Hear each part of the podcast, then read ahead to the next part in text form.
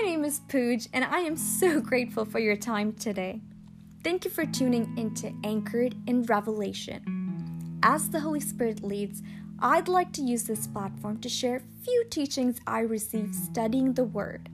I hope this blesses and refreshes you and your journey as we unveil the Word of God together. Today's scripture portion comes from Daniel 3, verses 16 to 18. This is a familiar passage, but I want to encourage you to go back and read this portion for yourselves with fresh eyes, like you don't even know what's gonna happen next. And you will be quite surprised what the Lord highlights to you. Daniel 3 talks about three fiery young men exemplifying fiery faith and the outcome of it when put in a fiery furnace. To rewind a little bit, they got themselves into this awkward position when an immature, egocentric character named King Nebuchadnezzar built a 90 feet high statue.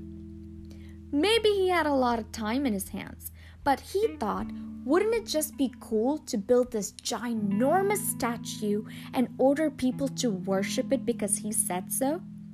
And if they don't, well, tough luck, buddy.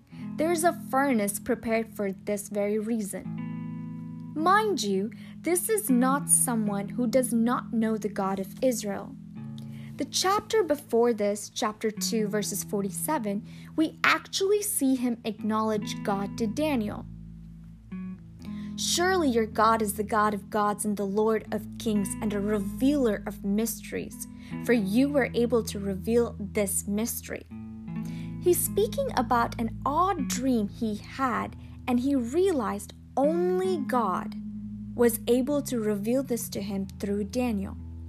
He understood this God is so powerful, yet connects with his people to reveal unsearchable things. So we see he's not a stranger to this God of Israel, but he allowed his fame, pride, arrogance, idolatry, and insecurity to shine through chapter 3. Meanwhile, when we look at the three fiery young men, Shadrach, Meshach, and Abednego, we see they're not ordinary Jewish people. In fact, they were captured at a young age by the Babylonians, and in chapter 1, verses 19 to 20, we see Nebuchadnezzar found none equal to this gentleman, took them into the king's service because they were 10 times better than all magicians and enchanters in the whole kingdom. Then in chapter 2, verses 49, we see this very same king appointed them administrators over the province of Babylon. So, needless to say, neither group needed an introduction. So, fast forward to the scripture at hand, where the king inquired and mocked these men by the question, What God will be able to rescue you from my hand? And here we see their fiery faith response in chapter 3, verses 16 to 18. Shadrach, Meshach, and Abednego replied to the king, O Nebuchadnezzar, we do not need to defend ourselves before you in this matter. If we're thrown into the blazing furnace, the God we serve is able to save us from it, and he will rescue us from your hand, O king. But even if he does not, we want you to know, O king, that we will not serve your gods or worship the image of gold you have set up. The first thing that caught my attention was we do not need to defend ourselves. They were so secure in the God they served that this momentary season of attack, confusion, and helplessness did not back them down in staying anchored. They were confused when the king confronted them because they knew the king was aware of their belief, characteristics, and the God they served.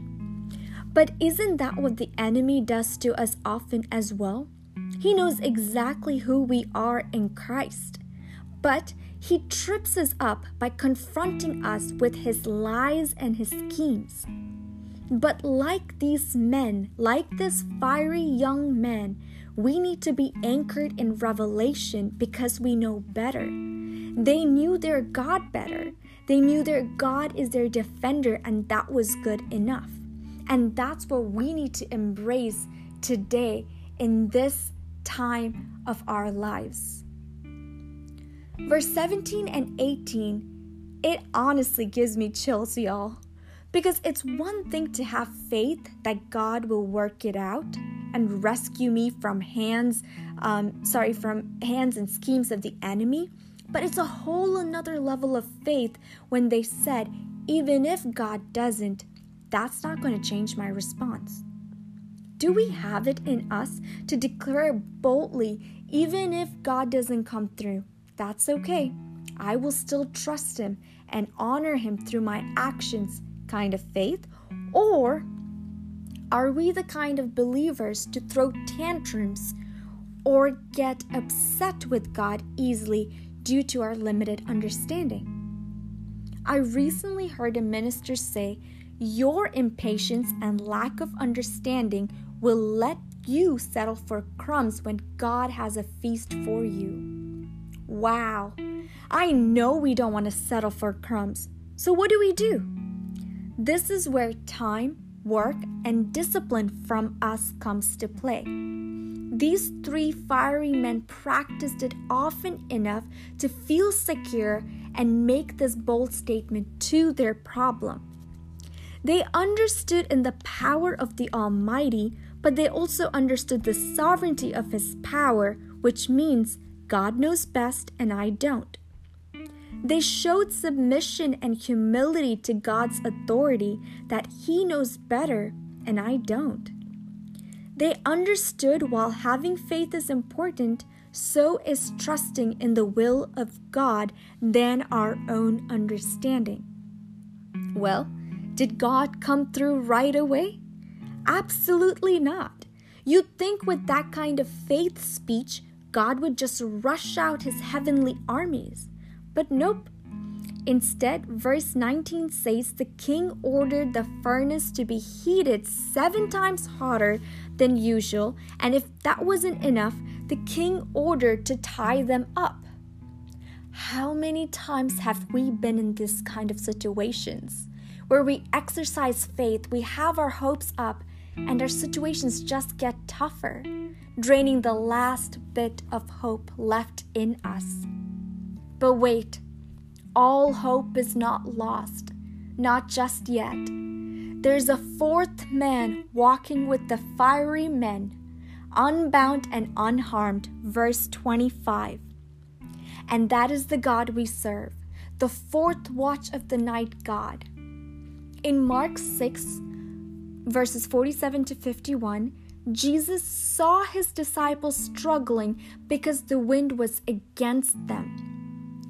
At the fourth watch of the night, Jesus showed up, and though they were terrified, he comforted them by saying, Take courage, it is I, don't be afraid. Then he climbed into the boat with them, and the wind died down. Y'all, we're in the fourth quarter of 2021 with little over two weeks left. I don't know who or what your Nebuchadnezzar is or wh- what winds are against you today or this whole year, but God does. I don't know how your 2021 went in detail, but God does. Maybe it was great and that's awesome, and God knows that too, and He is going to use that when 2022 comes. But maybe it wasn't all that great, and maybe there are some of your prayers that have not been answered yet. God knows that too.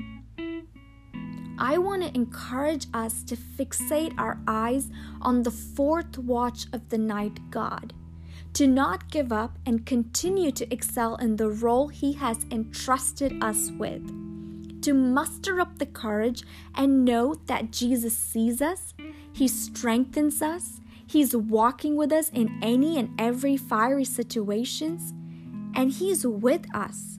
So we can boldly say, we do not need to defend ourselves because God of Shadrach, Meshach, and Abednego is our God, and He is the God we serve, and He's able to rescue us from worry, hopelessness, fatigue, exhaustion, etc. Fill in the blank.